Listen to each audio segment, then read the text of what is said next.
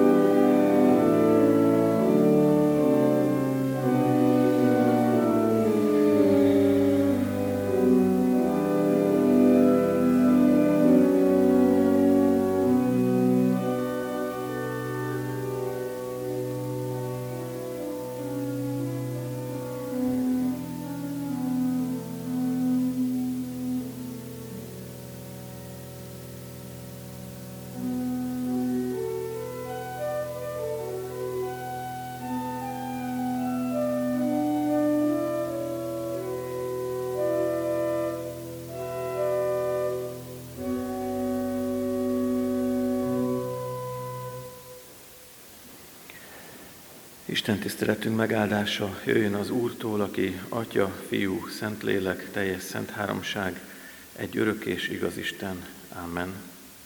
Imádkozzunk. Mennyei Atyánk Jézus Krisztusban a Szentlélek által hozzád jövünk, hozzád kiáltunk. Urunk, köszönjük neked, hogy ma este is figyelhetünk a Zsoltár szavaira.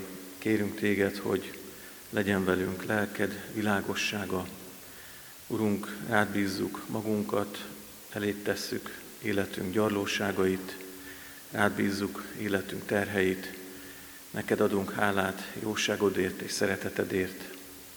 Áldásod legyen velünk Krisztusért. Amen. Kedves testvérek, Isten igéjét Zsoltárok könyvéből hallgassuk meg, a 91. Zsoltárt olvasom, felolvasott igét és a magyarázatát helyünket elfoglalva hallgassuk végig.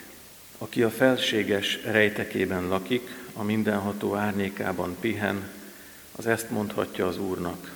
Oltalmam és váram, Isten, Istenem, akiben bízom. Mert ő ment meg téged a madarász csapdájától, a pusztító dögvésztől, tollaival betakar téged. Szárnyai alatt oltalmat találsz, pajzs és páncél a hűsége. Nem kell félned a rémségektől éjjel, sem a suhanó nyíltól nappal, sem a homályban lopódzó dögvésztől, sem a délben pusztító ragálytól, ha ezrek esnek is el, el melletted, és tízezrek jobbot felől, téged akkor sem ér el. A te szemed csak nézi, és meglátja a bűnösök bűnhődését. Ha az urat tartod oltalmadnak, a felségest hajlékodnak, nem érhet téged baj, sátrathoz közel sem férhet csapás. Mert megparancsolja angyalainak, hogy vigyázzanak rád minden utadon. Kézen fogva vezetnek téged, hogy meg ne üst lábadat a kőben. Eltaposod az oroszlánt és a viperát, eltiprod a fiatal oroszlánt és a tengeri szörnyet. Mivel ragaszkodik hozzám, megmentem őt, oltalmazom, mert ismeri nevemet. Ha kiált hozzám, meghallgatom, vele leszek a nyomorúságban, kiragadom onnan és megdicsőítem őt. Megelégítem hosszú élettel, gyönyörködhet szabadításomban. Kedves testvérek, ebben a Zsoltárban először föltűnhetnek nekünk a fenyegetettség képei és a fenyegetettség élménye. Olvasunk itt pallosról, páncélról és pajzsról, látunk madárhálót előttünk, amelybe beleakad, mint egy csapdába a madár. Olvasunk dögvészről, olvasunk arról, hogy a sivatagban az ott sétáló embert olykor megvághatták az éles kövek.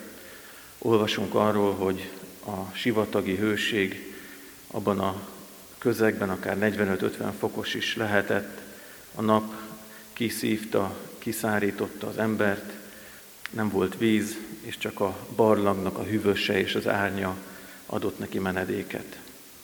Olvashatunk vadállatokról, és azok támadásáról, olvashatunk a nyílról, és az ember feletti gonosz hatalmakról, amik fenyegetik az embert. Ott van ebben a Zsoltárban az embernek, az akkori embernek az a tapasztalata, ami fenyegette őt, ami szorongással vette őt körül, és ami hozzátartozott a mindennapi életéhez. A ma emberét, aki más közegben él, más kultúrában, egészen más dolgok fenyegetik, de maga a fenyegetett lét az ismerős lehet nekünk is. A 21. század embere is ebben a fenyegetett létben él, úgy, hogy nagyon gyakran az elrejtettség és az oltalom tudata az, az még sincs benne. Egy időben és a mai napig is fenyegeti az emberiséget az atom, fenyeget minket a terror, fenyeget minket újra és újra, mint elvi lehetőség, mint elméleti lehetőség egy-egy aszteroidának a becsapódása, az ökológiai krízis, természeti katasztrófa, az iszlám fenyegeti az időseket a különböző taktikákkal élő betörő, fenyeget minket az erőszak, az internetes bankszámlánknak a feltörése, fenyeget minket a koronavírus. És egyéni életünkben is nagyon sok minden lehet, ami fenyeget. A ma emberéből, és talán belőlünk is hiányzik olykor, az áldó hatalmak oltalmába rejtett életnek az alapérzése, az alapélménye, ahogy azt Bonhoeffer írja a versében, az evangélikus testvérek énekelnek is, áldó hatalmak oltalmába rejtve élhetünk, hogyha Istenbe rejtőzünk el. És nem csoda az, hogyha hiányzik a fenyegetett ember életéből az elrejtettség, és az áldó, áldó hatalom oltalmába való létnek az élménye, akkor mégis keresi ennek a szorongatásnak a, az oldását, és nem véletlen az, hogy a ma embere nem csak fenyegetett létben él, hanem függőségekkel is él, mert valahogy oldani, oldani kell ezt a szorongást. A ma kereszténye, Krisztus követője nem, nem ringathatja magát abban az illúzióban, hogy fenyegetéstől mentes életet él. Mint tanítványnak is elmondta Jézus, hogy világban nyomorúságotok lesz, de bízzatok, én legyőztem a világot. Nem azt kérem tőled, atyám, hogy vedd ki őket a világból, hanem hogy a fenyegetettség között is őrizd meg őket a gonosztól. Ahogy Pál is átélte, a betegség körülölelte, de azzal biztatta őt az Úr, elég neked az én kegyelmem, mert az én erőm erőtlenség által ér célhoz. Fenyegetettség képei mellett itt vannak a segítség és az oltalom képei, az erőnek a képei és az élménye. Isten az, aki rejtekhely, Isten az, aki kővár, és Isten az, aki menedék. Ő az, akiben van a biztonság, akiben van a védelem. Kedves testvérek, biztos hallottak arról, hogy vannak bizonyos perek, amelyekben koronatanúk nagyon fontos szerepet játszanak, viszont ha egy ilyen koronatanú fölvállalja a, az ő álláspontjának a megismertetését, akkor ezzel a saját élete is fenyegetettségbe kerül, vagy a családja is. Éppen ezért ezeket az embereket ilyen tanúvédelmi programokba sorolják, ami azt jelenti, hogy új nevet, új személyazonosságot kapnak, és új lakhelyre mennek, aminek a lényege az, hogy megvédjék őket az esetleges életveszélytől és fenyegetettségtől. Az Istenben bízó ember az Istenben éli át minden fenyegetettség ellenére is ezt a védelmet, ezt az oltalmat, ő a rejtekhely, a kővár és a menedék. Azt olvassuk, hogy Isten az, aki kiment, Isten az, aki fölé emel a fenyegetettségnek, aki a lenyomó fenyegetettség ellenére magasra emel és hordoz minket. Ő az, aki betakar, és aki tollaival melegít gyengéden.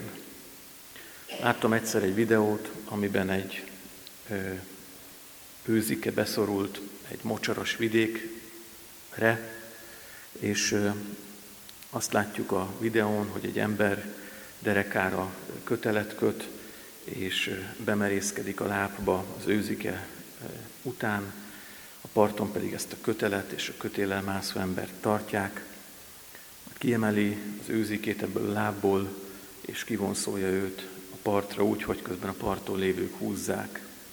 Isten az, aki a fenyegetettség mocsarában így kiemel, fölé emel, hordoz, és szilárd talajra állítja lábunkat.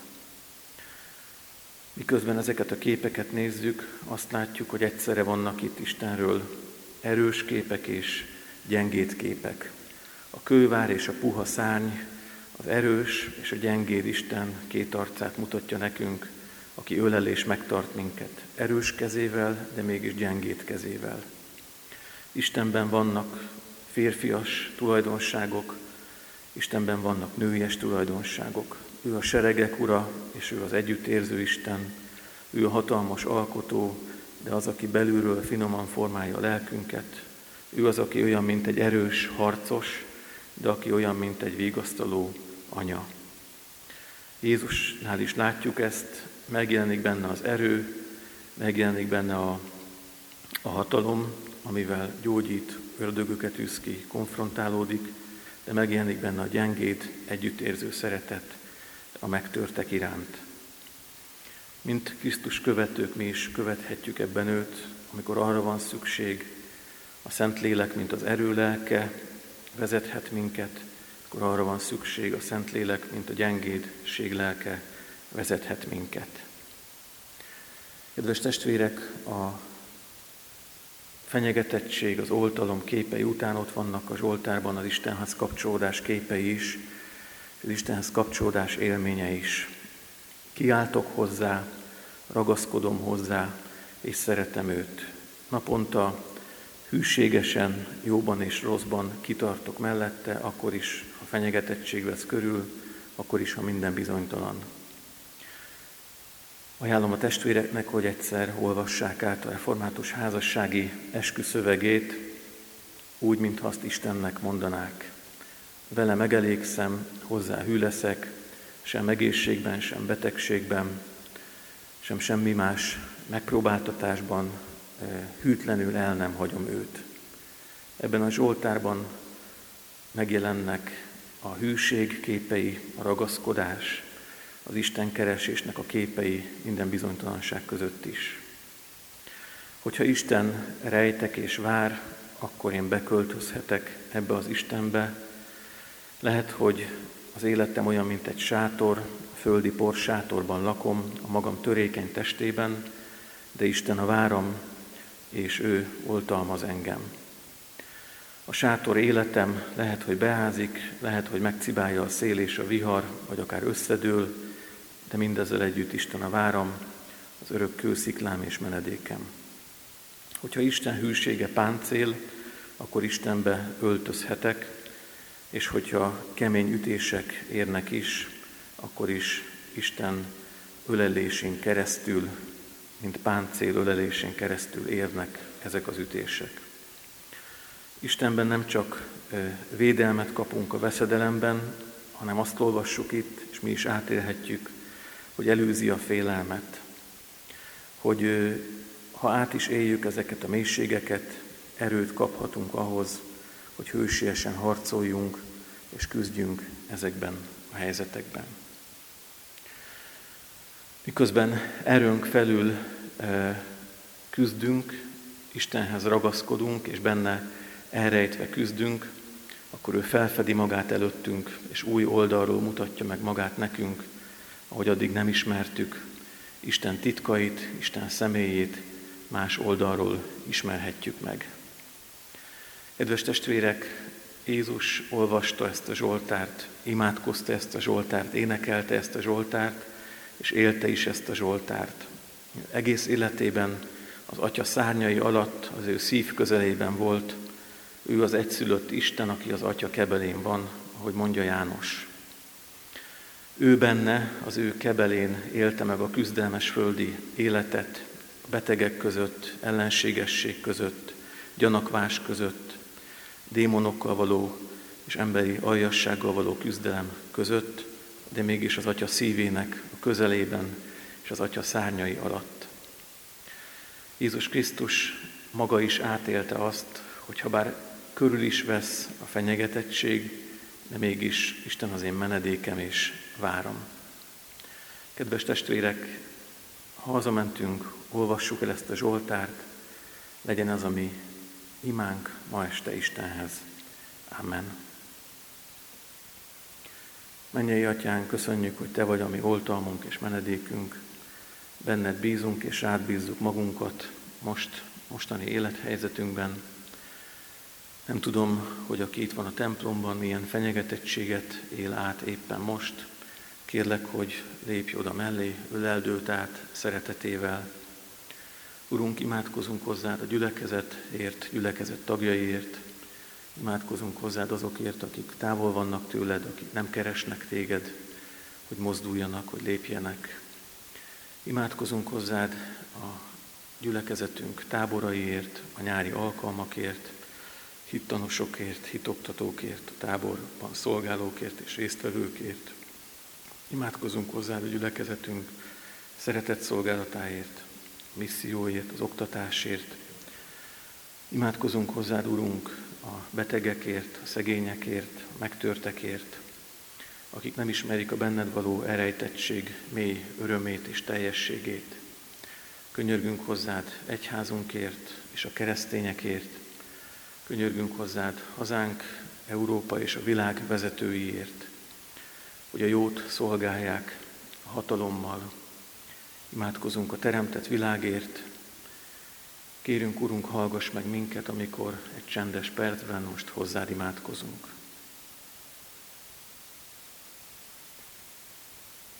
Ti azért így imádkozzatok. Mi, Atyánk, aki a mennyekben vagy, szenteltessék meg a Te neved, jöjjön el a Te országod, legyen meg a Te akaratod, amint a mennyben, úgy a földön is. Mindennapi kenyerünket add meg nekünk ma, és bocsásd meg védkeinket, miképpen mi is megbocsátunk az ellenünk védkezőknek. És ne vigy minket kísértésbe, de szabadíts meg a gonosztól, mert Tiéd az ország, a hatalom és a dicsőség mindörökké. Amen. Mi Úrunk Jézus Krisztus kegyelme, Istenünk Atyánk szeretete és a Szentlélek közössége maradjon mi velünk. Amen. Foglaljunk helyet. Hirdetem a testvéreknek, hogy holnap és holnap után este 6 órakor itt a templomban folytatjuk a bűnbánati urvacsorai előkészítő igehirdetés sorozatot. Szeretettel várjuk a gyülekezet tagjait. Vasárnap megterítjük az úrasztalát, legyünk együtt az úrvacsorai közösségben is. Isten legyen gyülekezetünk őriző pásztora, záró énekünk, a megkezdett dicséretünk, a megkezdett dicséretünk utolsó négy versét énekeljük, a 256. dicséret 5. versétől énekeljük végig az éneket, azért téged, Uram, én felmagasztallak.